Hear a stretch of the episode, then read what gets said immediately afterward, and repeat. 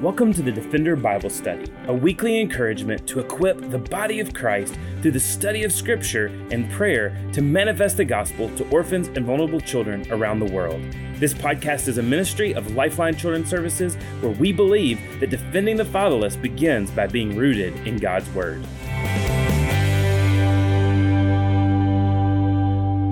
Hi there, and welcome again to the Defender Bible Study. This is Rick Morton, and we're starting today a new study uh, through the books of First and Second Corinthians. We finished our our study of uh, First and Second Timothy and Titus, and and so now we're we're jumping into a new book, and uh, uh we begin today with a little bit of introduction into the book and Paul's relationship to the church at Corinth.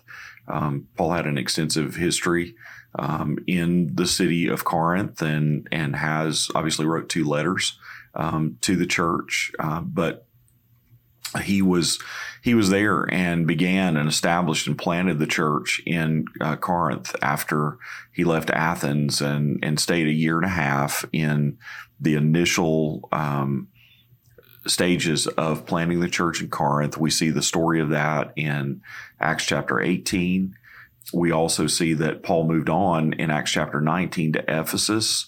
And, and we also know from the text of 1 Corinthians itself, from 1 Corinthians 5 9, that there is a letter that Paul wrote during the time that he was in Ephesus, during that Acts chapter 19 time, that he wrote back to the church at Corinth. And, and we don't know what that letter said. Frankly, that's a, that's a lost letter. But where we find ourselves in in the beginning of First Corinthians is Paul has um, received reports about, um, particularly from people in Chloe's household, about disturbances in, in the church at Corinth. He may also, um, we kind of get the idea from chapter 16 that he he might have received a delegation of people that actually had come and brought him questions and asking about problems that were going on in the church um, and divisions that were going on in the church that that needed to be addressed. And, and so Paul basically wrote First Corinthians to, to respond to these questions and to these reports. And, um, and, and really, you know, um, we kind of know more about the church at Corinth than we do, you know, perhaps about any other New Testament church because of the amount of time that Paul spent there and, and the letters that he wrote to them. The only one that kind of even rivals it is the church at Ephesus, but Paul, you know, wrote have two letters that Paul wrote to the the church at Corinth, and so he obviously cares about them. He also um, he also wants to help them and and is is acting as a spiritual father to them, and so that's the context in which we um, you know we dig into uh, first and second corinthians. And so we're going to begin. Uh, i'm not going to read the text. You can read that on your own and just for the conservation of time. But we uh, we jump into uh, first corinthians chapter 1 we're gonna we're gonna start today in um, in chapter one, we're to do the first 12 verses. We might go just a little bit further um, in, in just kind of commenting about a couple of things there. But First Corinthians chapter one, verse one, um, Paul starts the letter by uh, talking about himself, by declaring who he is and his um, his credentials. It says Paul, called by the will of God to be an apostle of Jesus Christ, um, and our brother Sosthenes, um, Sosthenes.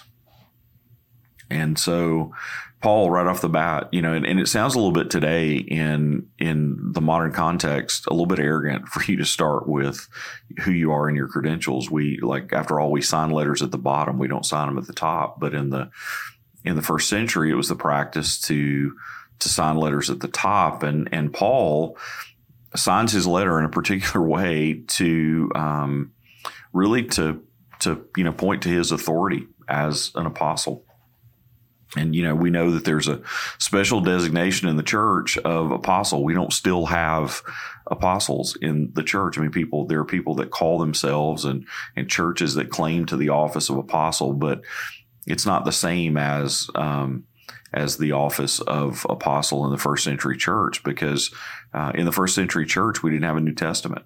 And so, how did the church know um, what was right and wrong, what was good and bad. How do they how do they know and discern good doctrine? They knew and discerned good doctrine because because they got it from and and they compared it to and they filtered it through the apostles.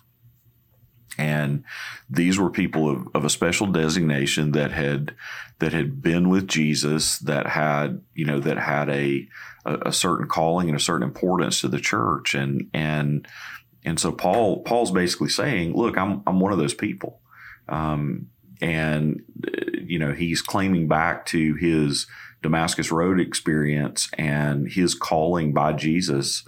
Um, and so he's been with Jesus. He's been called by Jesus. He's been he's been given the mantle of of shepherding the church, just like the other, um, you know, the other of the, the apostles.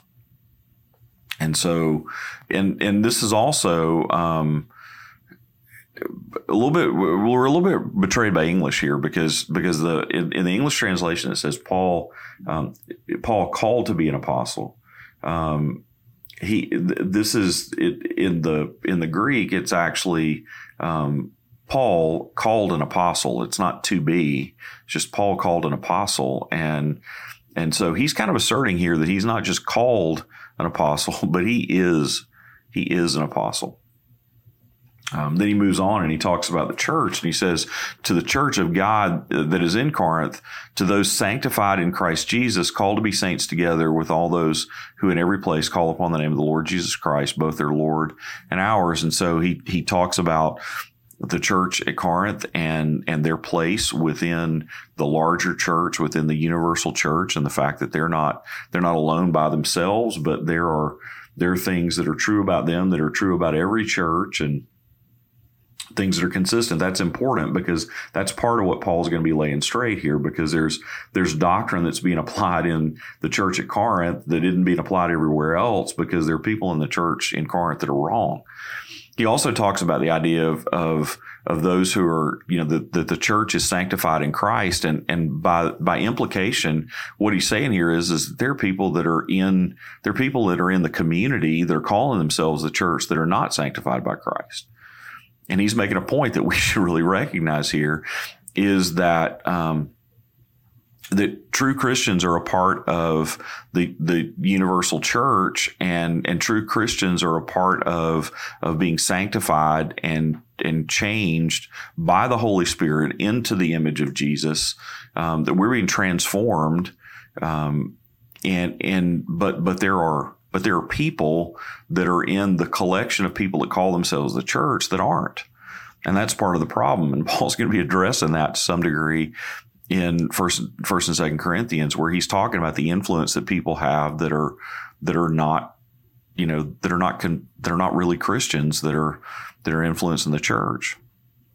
And and then you know beginning of verse three he starts talking about um, you know this idea of or actually in verse four about this idea of of the gifts that have been given to the church. And so he says in verse four, I, I, I, give thanks to my God always for you because of the grace of God that was given to you in Christ Jesus, that in every way you were enriched in him in all speech and all knowledge, even as the testimony about Christ was confirmed among you, so that you are not lacking in any spiritual gift as you wait for the revealing of our Lord Jesus Christ. And so Paul's just reminding them here that um, everything that they need to live for Christ, they've been given by Christ. that that Jesus' death, burial, and resurrection, and and their their claim of of following Jesus and claim of Jesus as Lord, um, their acknowledgement of the sufficiency of His sacrifice is enough.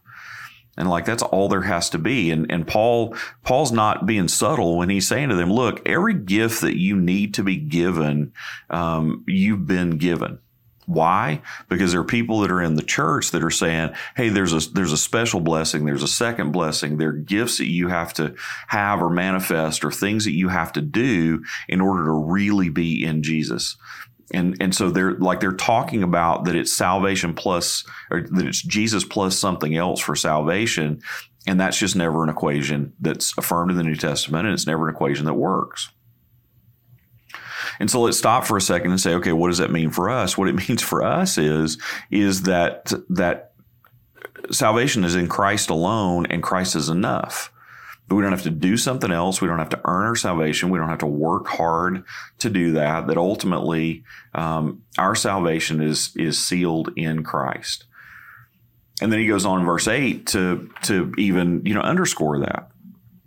It says, um, so he's talking about Jesus, and he says, "Who will sustain you till the end, guiltless in the day um, of our Lord Jesus Christ?" And then verse nine, God is faithful, by whom you were called into the fellowship of His Son, Christ Jesus, our Lord. And so. Um, you know, he says ultimately um, they aren't being kept in Christ because anything they, of anything that they've done or anything that they've not done.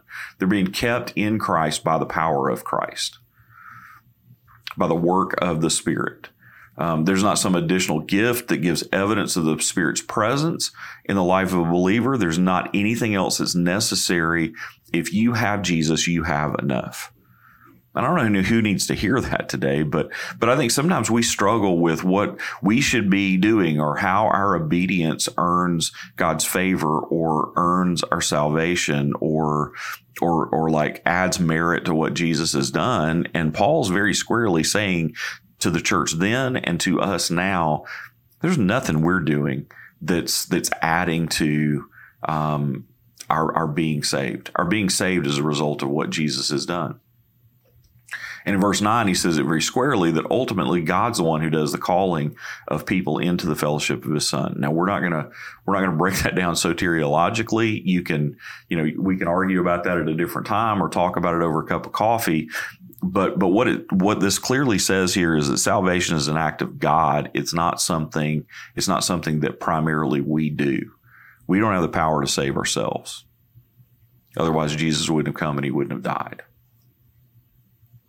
And so, under that umbrella, what is it Paul's calling the church to do? He's calling them to be unified. And so, um, you know, starting in verse 10, he says, So then he turns and he says, I appeal to you, brothers, by the name of our Lord Jesus Christ. So we've talked about who we are united, like we're all in Jesus and it's all because of Jesus. So now he's saying, On that name, I'm asking you, I'm begging you um, that all of you agree and that there be no divisions among you, but that you be united in the same mind and the same judgment.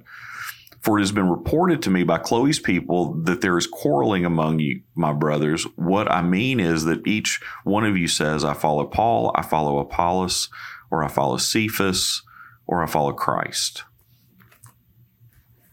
And, and so Paul's saying, look, we need to quit fussing and fighting.